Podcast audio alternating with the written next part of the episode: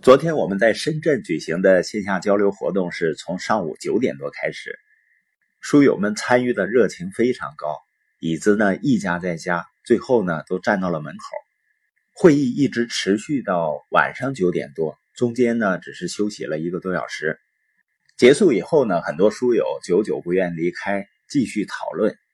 今天呢，我们聊一下怎么样让一个机构、一个组织或者团队高效的运作。关键点呢，在于团队的成员在很多层面上必须要保持一致。比如说呢，有共同的使命、相同的发展理念和策略。当然呢，不要把保持一致当做是理所当然的事情，因为人和人是极为不同的。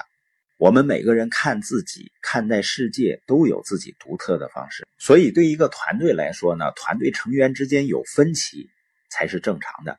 由于分歧引起的步调不一致呢，这个问题一般有两个主要原因，一个呢就是误解，有的呢是根本上存在分歧。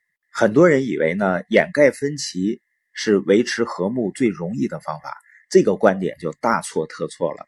因为当我们回避冲突的时候，也就回避了解决冲突、解决问题的机会，躲过了小的矛盾。之后呢，往往会有更大的矛盾，甚至呢会导致人和人之间的疏离。只有积极面对、积极的解决这些小的矛盾，才会更好的维持长久的良好的关系。那怎么来处理好这个分歧呢？就是当事方之间啊，要开放、坚定的进行高质量的反复讨论，细心的梳理所有问题的过程，这样呢能帮助双方了解。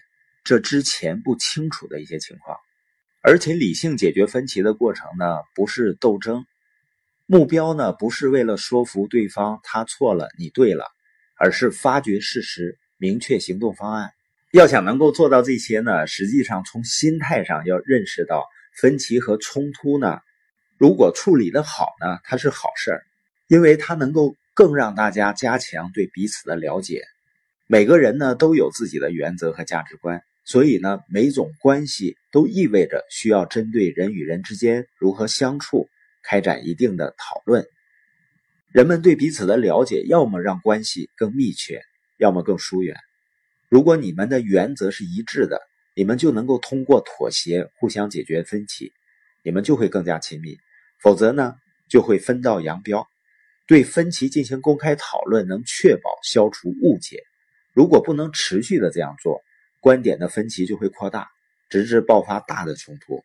所以呢，在达成共识上要不吝惜时间和精力，因为这是你能所做出的最佳投资。对于冲突和分歧，积极解决的态度呢，是适合所有的人际关系。我们书友会要用十五年的时间，影响一亿中国人读书，一千个家庭实现财务自由。积极的影响这个世界，一起来吧。